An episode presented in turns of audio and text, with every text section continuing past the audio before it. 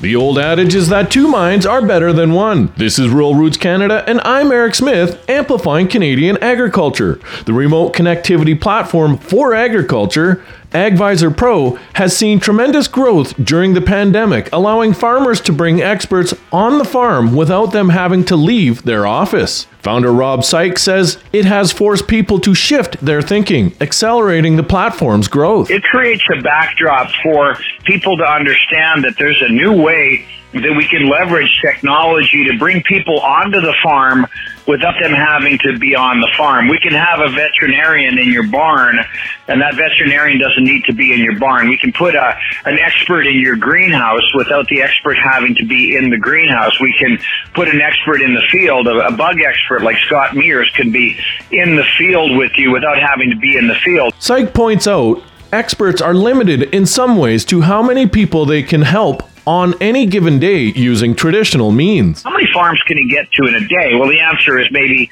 two or three or four at the most. With AgVisor Pro, he could be on 10 or 12 farms, no problem in a day. That'd be, that'd be easy.